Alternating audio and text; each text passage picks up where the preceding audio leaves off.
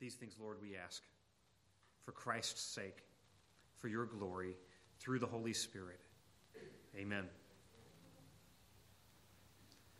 I want you to imagine with me waking up at 1 in the morning. Now, some of you might wake up at 1 in the morning as just sort of a matter of course. But this is different. You're waking up at 1 in the morning and frantically running through your house with a backpack, gathering everything you can of value to stuff it into that backpack, and then slip out the door, get into your car, grabbing the kids, and then hustling down the road. Imagine with me, it's about 1.30 in the morning now. You're on the road, you're on I-10, and you're going as far away from Mobile as you possibly can. When you get to Texas, you're going to take a left-hand turn and you're going to head south and you're going to get across the border and you're going to go down to Mexico and you're never going to come home again. You had no warning, you had no notice. This was a snap decision. You had to leave everything behind. Imagine with me leaving everything you know, everyone you love, with the exception of those who live under your roof. Imagine leaving your home, leaving your boat, leaving your job, leaving your church family, leaving everything to flee for your life. It's pretty traumatic to imagine it, doesn't isn't it? Now imagine with me you get to another country. You don't know the language. You don't know the people, you don't know the culture, you have no connections, you have no contacts, you have nowhere to live. You're purely at the mercy of the people who are there. Imagine starting a new life in a new place, all to ensure your physical safety the safety of your family in the face of persecution, in the face of violence. It's pretty crazy to imagine. I don't think any of us can quite get our minds around that. Well, that's precisely what happened to Mary and Joseph and the baby Jesus, who was about two years old. In Matthew 2, we read the text earlier. The angel of the Lord warns Joseph in a dream, saying, Okay, Herod, he is not happy about this newborn king. He's going to try to kill you. You need to flee for your life. And they get up in the dead of night and they flee. By the way, that, that, that action of, of fleeing, being a, a refugee, there's over 100 million people in our world today who've had to experience something along those lines. That's a lot of people. That is 20 times the entire state of Alabama's population. So I think everybody lives in Alabama 20 times over, there's that many people in our world who've had to flee like that. That's, that is crazy to think about. People fleeing from violence is not something new that happened in the year 2022. We see it back there in the, in the story, the, the account in Matthew chapter 2. Herod's not excited about a king of kings and a lord of lords being born. He's going to try to kill, he's going to slaughter all the babies in Bethlehem and, and all the areas around Bethlehem just to be safe. And so off Mary and Joseph and the baby Jesus go to the safer precincts of neighboring Egypt. So Herod the Great, he's a little local puppet ruler who rules over Judea, over really Palestine at that time. He's called Herod the Great. Egypt at that time is not under his control. Right? It's sort of even a rival kingdom to his. So getting to Egypt would get to a place where they are beyond the reach of sort of Herod's henchmen. But what I want to zero in on is, is Matthew chapter 2, verse 15, where Matthew tells us, we read the text earlier, this is all happening. Jesus and Mary and Joseph are all going to Egypt to fulfill a prophecy that was given hundreds of years before Out of Egypt have I called my son. That's a quote of Hosea chapter 11, verse 1. Look at Hosea 11, verse 1. When Israel was a child, then I loved him and called my son out of Egypt. And Matthew is saying that prophecy of Hosea 11, verse 1 finds its fulfillment in Jesus going down to Egypt and then coming back up out of Egypt a few years later. Now, Matthew doesn't expound at all on how that verse is fulfilled and what he is doing with it.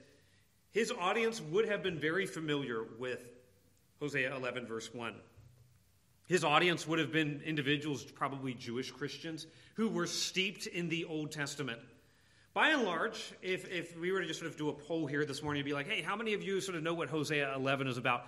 most of us are not super familiar with it, right? It's not one of those passages that we're like, hey, John 3.16 and Romans 8.28 and Hosea 11. Like, it's not one of those top 10 passages that we all know that you're going to have as your, your life verse.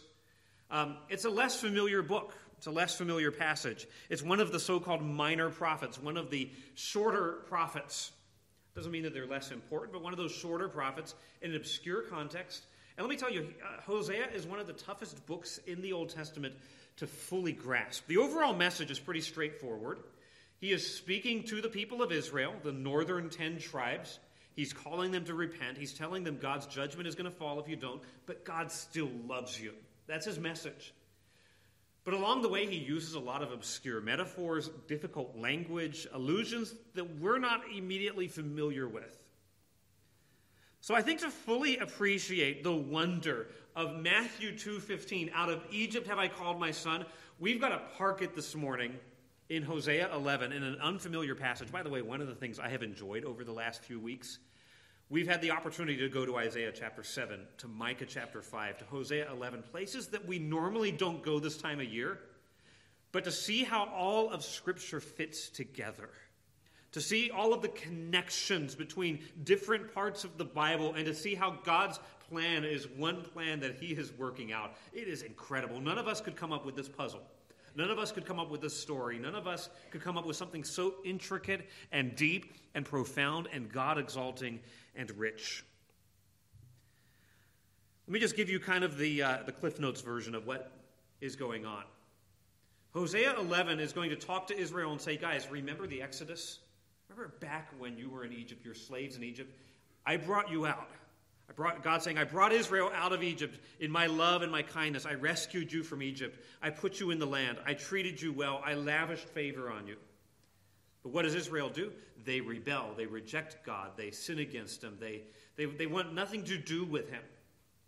And so, what does Hosea 11 say? God saying, because of that unfaithfulness, you will be kicked out of the land. The Exodus will be undone. You will go into exile in, into Assyria. And then the chapter comes back around where God says, But I'm not going to unleash the full weight of my fury. In fact, one day I'm going to bring you back again into the land. God's saying the Exodus is going to be redone.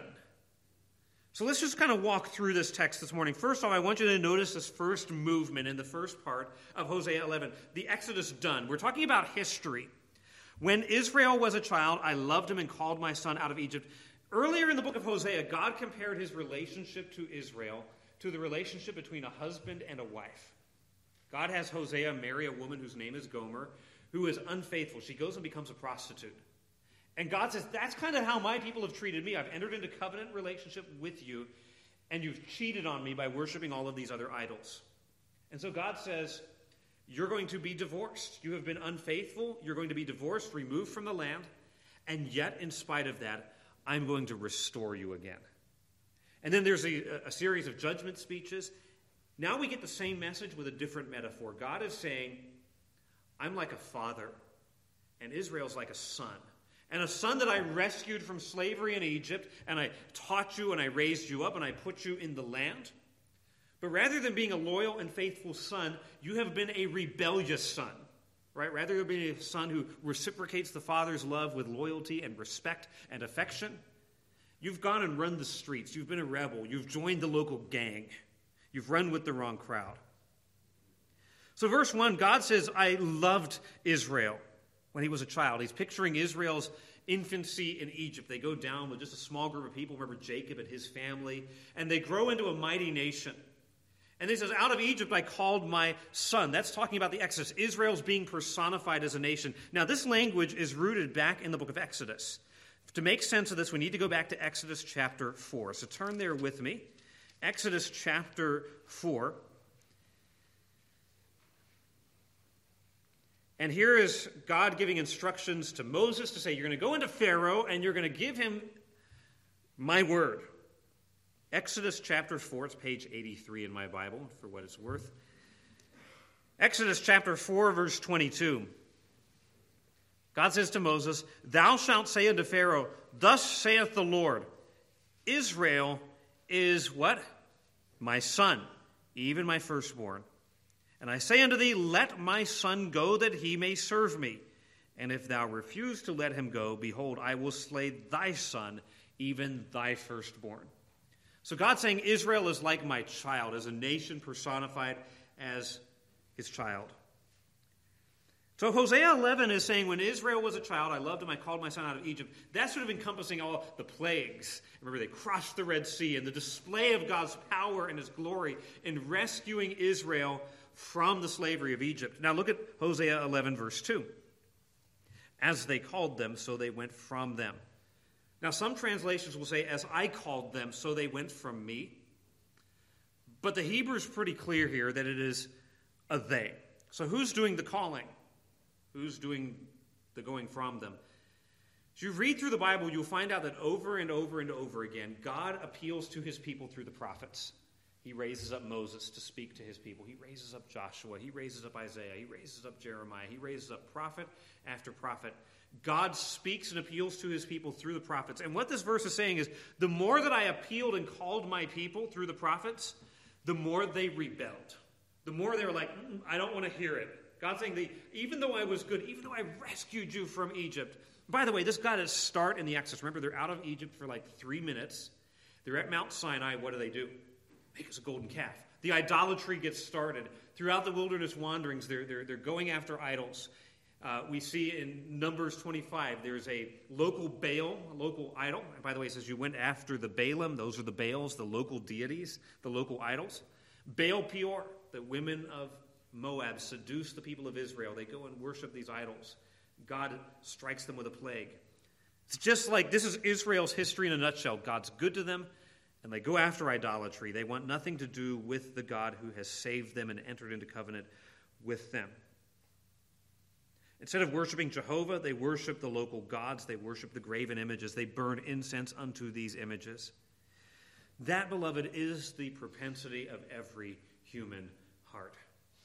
God lavishes goodness and kindness and favor and grace on us. And what do we do? We go after idols. We worship the gifts instead of the giver. God gives us a family, and it's a good and wonderful thing. And we're like, I'm going to make family ultimate. Family's going to be more important than even worshiping God. Or God gives us money to be able to buy things that we need, and we're like, ah, oh, money is what it's after. I'm going to go work 100 hours a week and just try to, to sort of climb the corporate ladder, and we make it into something that is ultimate.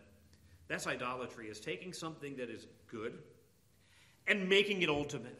Taking something that is a gift and putting it in the place of the giver. Verse 3 continues. I taught Ephraim. Now, we're talking about the northern 10 tribes. Remember, Israel split into the northern, it's called Israel or Ephraim, and then the southern is called Judah. So Ephraim's one of the tribes. It's the largest of the, of the 12 tribes. It sort of stands to represent the northern 10 tribes of Israel. Okay, I taught Ephraim also to go by taking them in their arms, but they knew not that I healed them. So again, the image is like, like a dad takes his, takes his child, holds his arms, teaches him how to walk. So I taught you how to walk. When you couldn't do it, I picked you up, scooped you up in your arms, and I carried you. We get that language in Deuteronomy where God's like, I've carried you in my arms to the promised land. I bore you on eagle's wings. I, I brought you here to this place. Now, how did God teach them how to walk? Remember, He gave them the law. So you're going to be a special people to me above all the earth, and here's how to live in the land. Here's how to live for my glory. Here's how to live to represent me to the nations. Here's my law. I've taught you how to walk. I've brought you to the land. I have been so good to you. Verse 3 goes on to say, But they knew not that I healed them. Remember, they get to the waters of Marah. They, they get to this place where they're, they're, thirsty. They haven't had water in a while. There's bitter water. The water is going to kill them. So God's like, Moses, throw a tree in the water. God heals the water. And then it says, I am Yahweh who heals you. I'm the God who heals you. God spares them and protects them, delivers them from disease. And it says they don't even recognize it. They are blind to God's provision, blind to God's care, and they attributed their success to their own policies. We made a really cool alliance with these nations over here. They attributed their success to their religious practices. And worst of all, they're like, hey, we had a good crop. It's because we sacrificed to Baal. Look at that. Where God's like, no, I'm the one who blessed you. Verse 4 metaphor changes here from a father raising a son to a farmer leading an animal. I drew them with the cords of a man, with bands of love. And I was to them as they that take off the yoke from their jaw and laid meat upon them. Okay, often a common metaphor for slavery in the Bible is that of a yoke. All right, you got an animal, you put a yoke on it, you hook them up to the plow, boom, off you go. He's saying, I'm like the one who lifted the yoke off of you. I rescued you from slavery. I, I led you gently. I led you and drew you to myself. And it says, I laid meat unto them. Remember, God fed them in the Exodus. He gave them manna for 40 years. He sent quail. Like they didn't have to figure out what to eat for dinner for 40 years. Think about how awesome that would be. Right? We have so many choices, right? You go to Walmart and be like, mm, what do I want for dinner today? And it's almost paralyzing the number of choices. Right? Let's get some soup. And there's like 8,000 options of like, like, which one do I need? Uh, God's like, I figured the menu for you. I provided for you in the middle of a wilderness. He's saying, I'm like a farmer who has taken beautiful care, wonderful care of his animal. This is not like a, a big old farm where they're in the little stalls. So like, it's like this is like the, the, 4-H. You're, you're, caring for it. He's like, I, I've taken care of you like a father takes care of a son, like a farmer takes care of an animal. I drew you to myself. God draws sinners to himself, overcoming our blindness, overcoming our unbelief, to bring us to faith in himself. God says, I gave you the law and I lifted the yoke of slavery off of your neck and gave you a yoke that was easy and a burden that was light. I'm like a tender farmer who has stooped down to feed, to just throw the food over, eat the food, Tina. No, he doesn't do that. He's like, I'm gently hand feeding my people. So we're talking about the Exodus being done. We see a glimpse God's grace. God is saying to the people of Israel, Look at your history, how generous I have been, and how rebellious you have been. You see, man's sin is not because God has not given us everything that we need. You go to the Garden of Eden, man's perfect environment. You're, we're not sinners because our environment is bad. We're sinners because our hearts are bent away from God. Now, if you're not a Christian here today, I just want to invite you to do something. I want to invite you to reflect on all the ways that God has been generous to you. He made the sun come up this morning. And you did not deserve the sun to come up this morning. You did not deserve another day. You're here and your heart is still beating. Your diaphragm is still going up and down and you're, you're breathing. Oxygen is circulating through your body. God gave you a job, He's given you a family, He's given you life. Chances are most of us didn't even have to walk to church today because we have this amazing gift called a car. We're not freezing in here because we have, have heat. God has given us so much, none of which we deserve. He's given you a mind and the ability to take in this beautiful world He has created, ears to listen to symphonies, eyes to see sunrises and sunsets, mouths to speak, taste buds to enjoy the amazing array of flavors that God has lavished on this planet. He's given you the ability to enjoy his blessings. You say, and I don't think that God is really good. I want proof that God is good. You are the proof that God is good. You are exhibit A of the generosity and the grace of God. And when you think about the rebellion of our hearts, the fact that God does not simply cast us into hell for our ingratitude is an amazing gift of His grace. But if you're a Christian today, God's not only given you all of that, God has rescued you from Egypt. God has delivered you from sin's slavery and from certain death and from eternal damnation. You say almost at the root of Israel's sin was absolute ingratitude. Romans 1 traces the downward spiral of the nations. So when people knew God, they glorified him not as God, neither were what? Were thankful. No sense of what God has granted to us in delivering us from sin. Israel turned back to Egypt over and over again.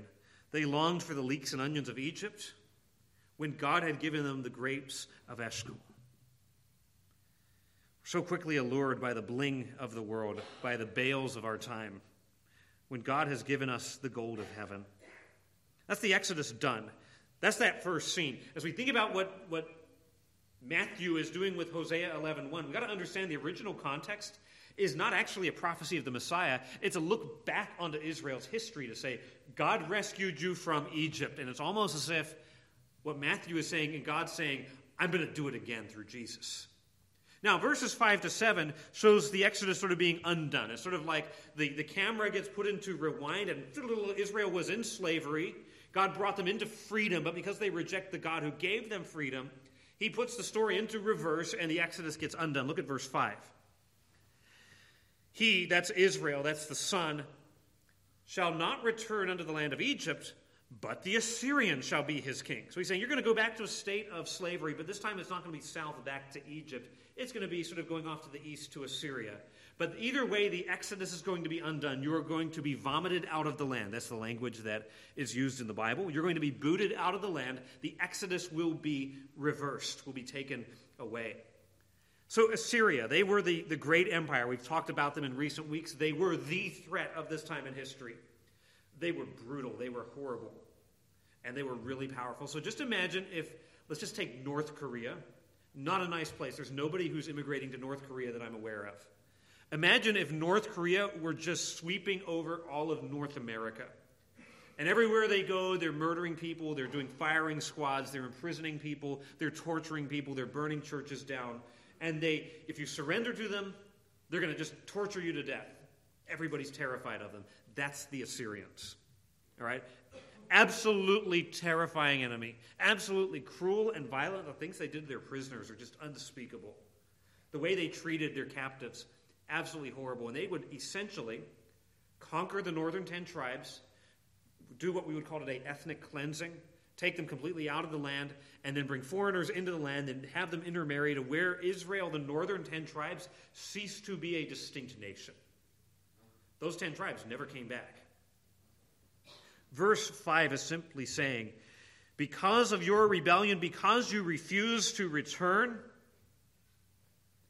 you're going to return to slavery. You notice both that, that word return at the beginning of verse beginning and the end of verse 5, there's a word play there in Hebrew. You're going to return to Egypt because you refuse to turn to God. Same Hebrew word used in both cases. The reason you refuse to repent, you had opportunity. God, God did not do this on a whim. He sent them warning after warning after warning, prophet after prophet after prophet, and they refused it. We love our idols more than we love God. The exile to Assyria was entirely preventable had Israel turned back to Jehovah. But Israel hardened his will and steadfastly refused Yahweh's demands. He would rather be a slave in Assyria than be a servant in Palestine. And so lost his freedom and lost his home. Verse 6 shows us what this looks like. And the sword shall abide on his cities, and shall consume his branches and devour them because of their own counsels. Literally, the sword will whirl, will dance, will writhe in the cities of Israel. It would start in the north, in what we would later call Galilee. That's where the darkness would descend. That's sort of where Mordor would take over. That's where Assyria would win their first victories. And that's why when Jesus comes and says, Those who sat in darkness have seen a great light, the place where the invasion began is where the reconquest would get a start with the coming of Jesus. So the sword destroys. Uh, verse 6 is kind of a tough verse, uh, really tough verse to translate. Um, the sword will abide on his cities and shall consume his branches. You're like, what's, what's that mean? The word's literally branches. It could refer to a pole, it could be a metaphor for arrogance, it could be referring to the, the bars that you put across the gates. Probably that's a good way to take it. The idea here is they're going to destroy the cities, and you're going to get behind your walls, close your gates, put the little bars across. It's not going to stop the Assyrians. There's nothing that you trust in will deliver you from this judgment that's going to fall. This is terrifying stuff. Terrifying stuff. The sword is going to crush you. All was going to be slashed through by the Assyrian, Assyrian sword. Israel is going to fall.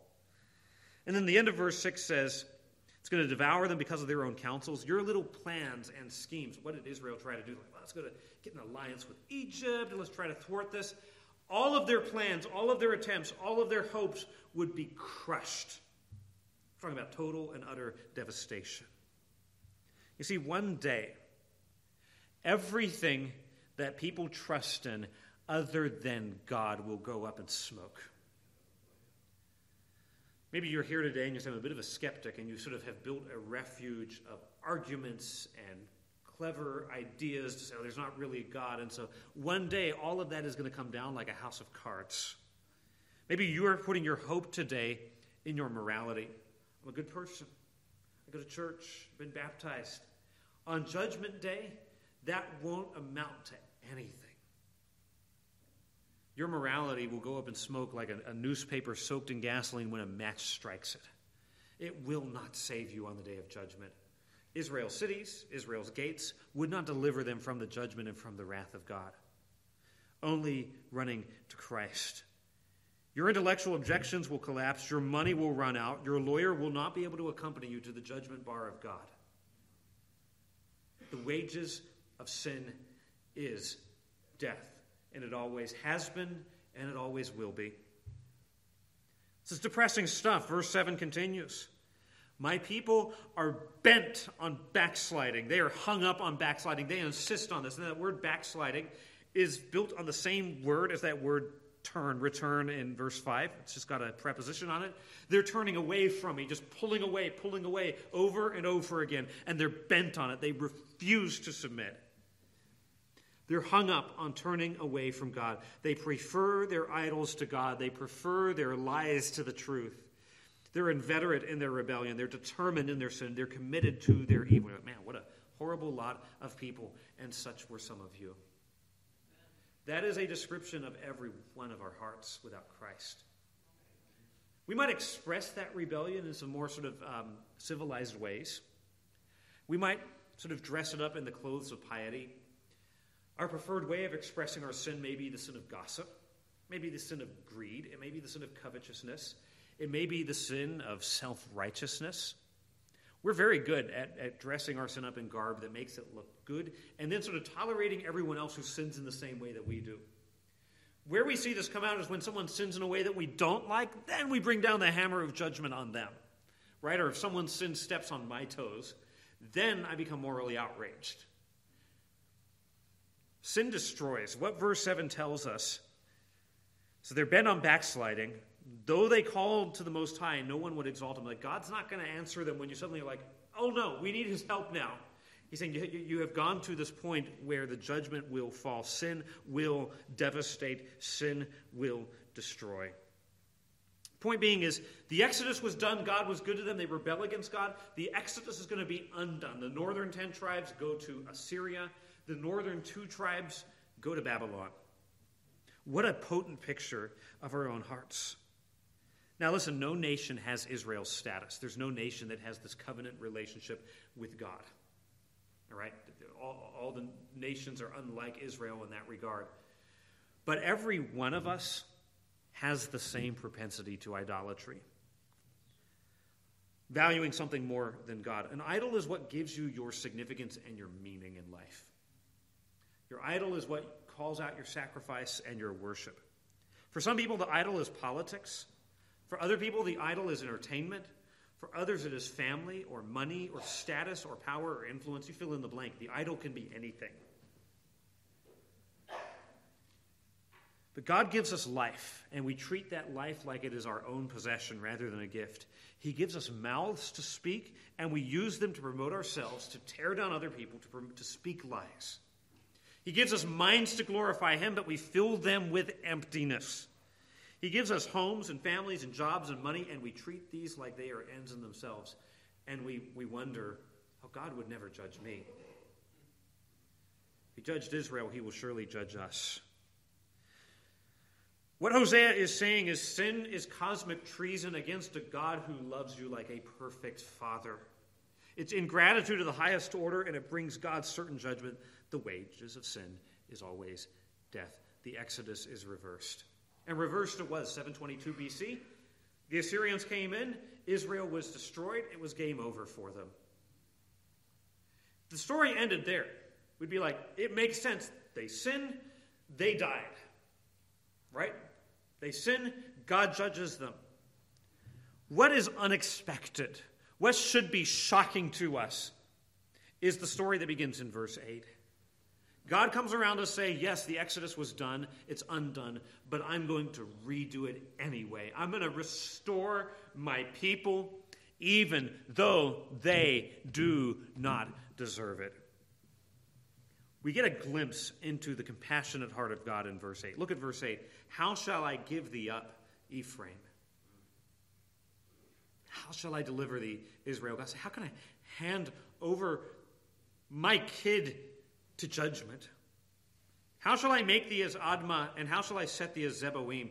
He's saying, Can I treat them? Those are cities that were associated with Sodom and Gomorrah. Remember Sodom and Gomorrah? God burnt them to a crisp, fire and brimstone from heaven because of their, their sin and their lack of hospitality and their greed and their covetousness and their injustice and their immorality, the rampant homosexuality.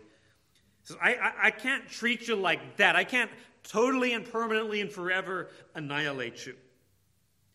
My heart is turned within me. My repentings are kindled together. That word repentings is the idea of compassion. God's saying, My compassions are kindled like a fire. The very thing that calls out God's judgment, our sin, also calls out God's compassion. That is mind blowing.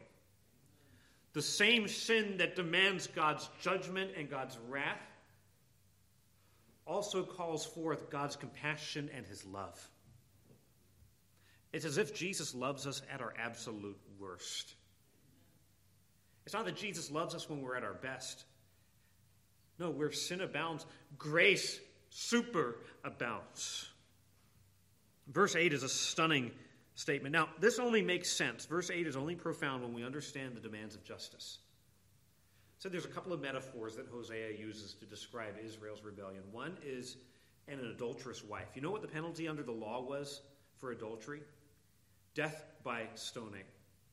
The metaphor here a rebellious son who's just incorrigible, who just will not be restrained. You know what the penalty under the law was according to Deuteronomy 21? Death by stoning. It should have been the end of the story. Justice would say the soul that sinneth, it shall die. The nation that sins should be annihilated. And God says, and I'm not going to do it. Verse 9 I will not execute the fierceness of mine anger. I will not return to destroy Ephraim. They're going to be judged, but they're not going to be annihilated. You see, the demands of God's love the, the key here is to recognize we are talking about God's people. This is not true of the world. This is not God saying, I love everyone equally and everybody's going to heaven. But those he has set his love upon, those who are in a covenant relationship with God, nothing shall separate them from the love of Christ. If you are a believer in Jesus this morning, there is no condemnation to those who are in Christ Jesus. None whatsoever. Now, there are those, he mentions Admah and Zeboim. There are those in history who have faced the wrath of God unadulterated, where God has not restrained his wrath, but has given what sin deserves. And you know what we deserve? That. We deserve the fate of Sodom and Gomorrah. We deserve the fate of everyone who was not on the inside of the ark. We deserve the fate of those who will cry out one day to the mountains fall on us to hide us from the face of the wrath of the Lamb. That's what we deserve. But if you are in Christ, even on our worst days, God's love is fierce for you. God's compassion is called out even by our sin, and He will not unleash His wrath. Oh, He may chasten you. Yes, He may, may discipline you like a father does a child, but you're still His child. That's what God is saying to Israel. Even though you're a rebellious son, you're still my son. You're going to go off into exile. You're still my son. And the covenant is going to somehow be renewed, and the promise will somehow be fulfilled. God's saying, I will judge Israel's sin, but I will not annihilate Israel's hope. Justice, to be clear, demanded their complete and utter annihilation. But God's mercy and his love overtook them and overtook the execution of his judgment. Here's what God did a remnant fled to the southern kingdom of Judah, and God raised up a godly king whose name was Hezekiah. God used Hezekiah to withstand the onslaught of the Assyrians. The Assyrians take just about everything, but Hezekiah, a little island of safety. And the people of Judah and the remnant of Israel would later go off into exile on their own into Babylon, and then they would come back into the land. God would keep hope alive through them. And more importantly, he would keep the line of the Messiah strong. You can trace it out in, in, in Matthew chapter 1 and the Messiah would be born. Now, why does God do this? Verse 9 tells us. God's like, I'm not going to come and destroy you uh, uh, over and over again. Why? For I am God and not man. the Holy One in the midst of thee, and I will not enter into the city. You know why God spares them? It's not because He's like, well, I see a little bit of good in you. Listen, there is nothing good in us to call forth God's love. Nothing. God doesn't look at us and be like, oh man, there's some intelligence. Oh, there's a heart for me. Oh, you've got this great sort of desire. No, there's nothing good in us. In my flesh dwelleth no good thing. Those who are in the flesh, which is to be lost, cannot please God. Right? It's, just, it's impossible. Why does God spare his people from judgment? Why does he save them? He says, Because I'm God. I'm not a man. My ways are not your ways. I am transcendent and I am different. The Holy One in the midst of thee. Now, this is also stunning. We normally associate God's holiness with his judgment. Because God is holy, he hates sin with all of his being. And because God is holy, he must pour wrath out on sinners. But this verse is saying it's because God is holy that he's not going to obliterate the sinners. How does that work? Holiness demands sin to be judged, and God's saying, Well, it's because I'm holy and consistent and unchanging that you're not going to be obliterated. It's because God will be true to himself no matter what as we read these verses, we don't want to make this mistake. Some people read these verses and say, well, here's God waffling back and forth, and he can't make his mind up, and he's sort of just this big sort of bag of contradictions. God's using these rhetorical questions in verse 8 to say, I love you even though you don't deserve it. And yes, I'm going to judge you, but I'm going to restore you. God is infinitely consistent with himself. God is not like one day love and another day justice. He's always all of those things. He's not a pizza that we slice up into little pieces. The idea here is I am the Lord, I change not. The promise that God made from eternity past to love and to save his people will not be thwarted by man's sin. That's what he's saying. I'm the Holy One in the midst of thee. The question we should be asking is how can an infinitely holy God dwell in the midst of holy people and those people not be annihilated? Remember in the Old Testament, earlier, we have the story of Uzzah and he just dares to t- reach his hand out and touch the Ark of the Covenant. Struck dead. Or we get the two sons of Aaron who offer strange, unauthorized fire before God, and fire comes out and consumes them. God is so holy, like all sin must be obliterated. Like, how can a holy God dwell in the midst of really sinful people and those people survive? How can we stand before an infinitely holy God and not be obliterated and booted out?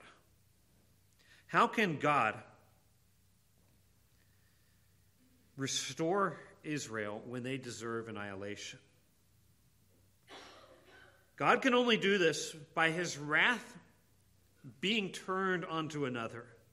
God can only do this by justly forgiving the former objects of his wrath. God can't be unjust and be like, oh, okay, I'll just overlook sin. The sin's got to be dealt with, it's got to be condemned. The wrath has to go somewhere.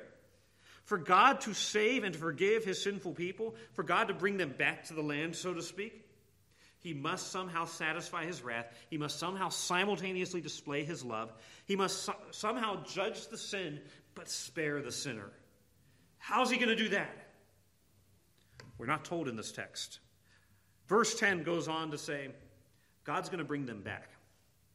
They, okay, the same ones who were running from God the whole rest of the chapter, like God's like, hey, I was drawing you and you just ran, you ran, you ran. They'll walk after the Lord. He'll roar like a lion, and, and he shall roar, and the children shall tremble from the west.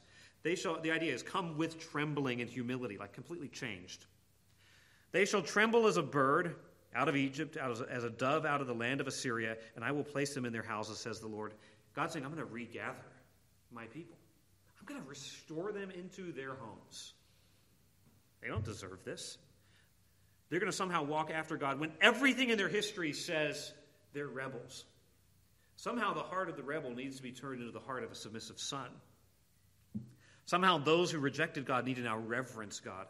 God compares himself to a lion where he's like, When the time comes, I roar and my people come. He compares them to a dove in verse 11. I think the idea is like a homing pigeon. World War I, you know, no technology, they would use those, those carrier pigeons to, to send messages. You know what carrier pigeon? You can take them, and they actually did this in World War II, put them in a little canister, and they would drop them over occupied France. with little things on there for the French resistance to be like, hey, tell us where the troops are, attach, and they attach it to the pigeon. After being taken up in an airplane, put in a canister, dropped out of an airplane, pretty traumatic stuff. I would have no idea where I am. They could still fly their way back to like the intelligence service. The idea God is saying, like a carrier pigeon, like a homing pigeon, my people will return. What's being described in verses 10 and 11 is a new Exodus. The Exodus will be redone, is what God is saying. Just as it was done in the past, and then it was undone with Israel being kicked out of the land, it's going to be redone. And you're like, well, maybe that was the people coming back from, uh, from, you know, from Babylon, uh, you know, with Nehemiah. That's not the fulfillment of it. That might be a little foretaste of it. Those northern ten tribes never came back to the land. The vast majority of the people of Judah never came back to the land. And even today, the vast majority of the people of Israel never have been back to the land. We're talking about something so much bigger than this. Now, you might ask, you're like, okay, we, we sort of mentioned Christmas, and then we sort of left that way back in the rearview mirror. Let me, let's go back, let's back the truck up and get it back into the, the, the bed of the truck. What does this have to do with Christmas? This gets quoted in Matthew 2.15, where Matthew says, okay, Jesus going down to Egypt, coming back, back about Egypt, is a fulfillment of the prophecy that says, out of Egypt have I called my son. Now, at first glance, you would be like, Matthew has yanked that verse out of context. He's extracted that verse out of context like a dentist extracting a healthy tooth out of a jaw. He's got some hermeneutical pliers and he's just wrenching that thing out, and there's blood, it's a mess. But we know that's not true because Matthew's writing under the inspiration of the Holy Spirit. He's not going to misuse Scripture. So we have to ask ourselves how is Matthew understanding this? If the prophecy is originally about Israel's exodus, and God's promised a new Exodus, and now here's Jesus coming as God's son out of Egypt. What's going on here? I submit to you the Exodus being redone. It's not Israel coming back out of the land of, of, of, Babylon. The Exodus being redone, beloved, is Jesus Christ coming to this earth and leading his people out of sin slavery and bringing them not just into the land of Palestine, but to the new heavens and the new earth. It's as if Matthew is saying, Israel was meant to be God's son, and they rebelled, they messed up. But here comes God's true son. And you know what? Jesus never disobeyed the Father for one second. That's what the, the temptation was all about. Oh, beloved, there's a promise of a new Exodus here in Hosea 11 that never happened in history. And Matthew 2, verse 15 is saying Jesus is that new Exodus out of Egypt. These verses find their fulfillment in Jesus Christ. It's like the Exodus is a just a sketch with no color. And the coming of Jesus is filling that sketch. It's like a pattern that gets recapitulated in the life of Jesus. So think about what happens in Matthew. Jesus comes up out of Egypt. Israel came up out of Egypt. Jesus goes into the wilderness for 40 days and 40 nights to be tested. Israel goes into a wilderness for 40 years to be tested. Jesus quotes a bunch of scripture that relates to those 40 years of temptation in the wilderness.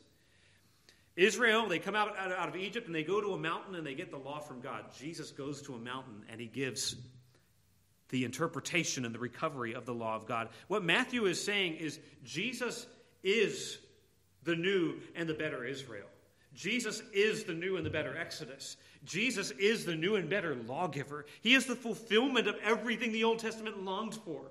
He is the seed of Abraham. He is the true vine, that Israel was a, an imperfect vine. He is the promised son of David who will rule forever. In Jesus, in the words of Paul, all the promises of God are yes and amen. They all find their fulfillment in Jesus Christ. And so Jesus is the true son. Out of Egypt have I called my son. Jesus is sort of recapitulating the history of Israel with one massive difference. Israel's history was one failure after another, one act of rebellion after another, disobedience followed by disobedience. Jesus, in contrast, lived an absolutely sinless and perfect life. He lived the perfect life that Israel obviously failed to live. He lived the perfect life that you and I obviously have failed to live. And not just to say, hey, here's a good example, try to measure up. No, no, no. Jesus is not just saying, hey, try and do it like me. Try harder next time. That's not good news. No, his perfect life is lived in my place. And when I come to faith in Jesus, all the perfection of Jesus is put to my account. And so when God looks at Sam Sinclair, he doesn't see all the failure, he doesn't see all the sin, he doesn't see all the shortcomings. He sees the absolute and perfect obedience of Jesus. Do you ever find yourself buckling under the self imposed weight of being perfect all the time? You never can quite do it good enough, and you're always just sort of operating under this cloud of, of, of low grade guilt. I'm never praying enough, I'm never going to church enough, I'm never reading my Bible enough, and I'm not forgiving enough, and I'm not a good enough husband, I'm not a good enough spouse, I'm a bad friend, I'm a bad church member. And listen, by the way, we should strive by the power of the Holy Spirit to obey God. But what I am saying to you is we do not find our standing before God in our performance. We find our standing before God in the true Son who lived perfectly.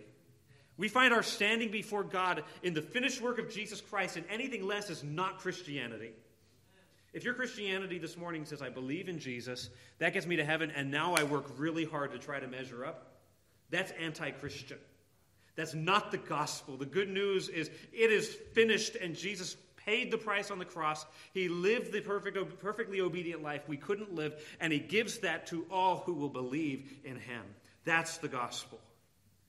He alone is our hope. He alone is our righteousness. He alone is our holiness. First Corinthians 1 says that, that by God He has made to us our wisdom and our justification and our holiness. He is our all in all. But there's one other thing that has to be resolved here. Said a minute ago the sin has to be paid for. The wages of sin is death. And there's a bunch of sinners through the Bible that God forgave who didn't really get what they deserved. The example that comes to my mind as the, perf- the, the, the most glaring example of this is David. All right, so he goes out and he commits adultery. That deserves death. He has a guy murdered. That deserves death. He tries to cover it up. He takes God's name in vain. Like David deserves to die ten times over. The soul that sinneth, it shall die. And he confesses his sin, and God's like, ah, and you're not going to die. And you're almost like, David's getting like an unfair deal that no, like no one else gets that deal. How can God forgive David? And his loss still have any weight or meaning if God's just, ah, yep, going to let that one go. Because God takes David's sin and he takes your sin and he takes my sin and he puts it on Jesus and sends Jesus to the cross. And Jesus goes as the Lamb of God and is slaughtered on the cross for you and for me. How can God do all of this? and Be like, yeah, you deserve wrath, but I'm going to restrain it and I'm going to give you love and grace instead because of the cross. Jesus, as the representative of God's rebellious people, satisfied God's wrath for us, demonstrated God's love to us, personified God's mercy for us, and unleashed God's grace and mercy. At the cross, the musical score of God's plan finds its crescendo. It's there that the tension, whether suspended notes and clashing, clashing harmonies, find their resolution. It is there that the discord turns to harmony. The cross is the key that opens the door into the banquet hall of God's mercy. It is the answer to the questions of every longing heart. So when we read in Matthew 2:15, "Out of Egypt have I called my son," that is packed in there the entire story of redemption. Israel's failure in the Old Testament to be what God wanted them to be our failure. And then Jesus coming as the true Israel, as the representative, perfectly obeying God's law, dying as our substitute, rising again from the dead, and calling us to say, Follow me and join me on this new Exodus where it's not about manna anymore, but I am the bread of life. Where it's no longer about the law of Moses, but about the law of Moses fulfilled in the one who kept it perfectly. No longer about Mount Sinai, but being coming to the New Jerusalem. No longer going to a piece of real estate in the Middle East, but going to a new heaven and a new earth. Father, we bow our hearts in awe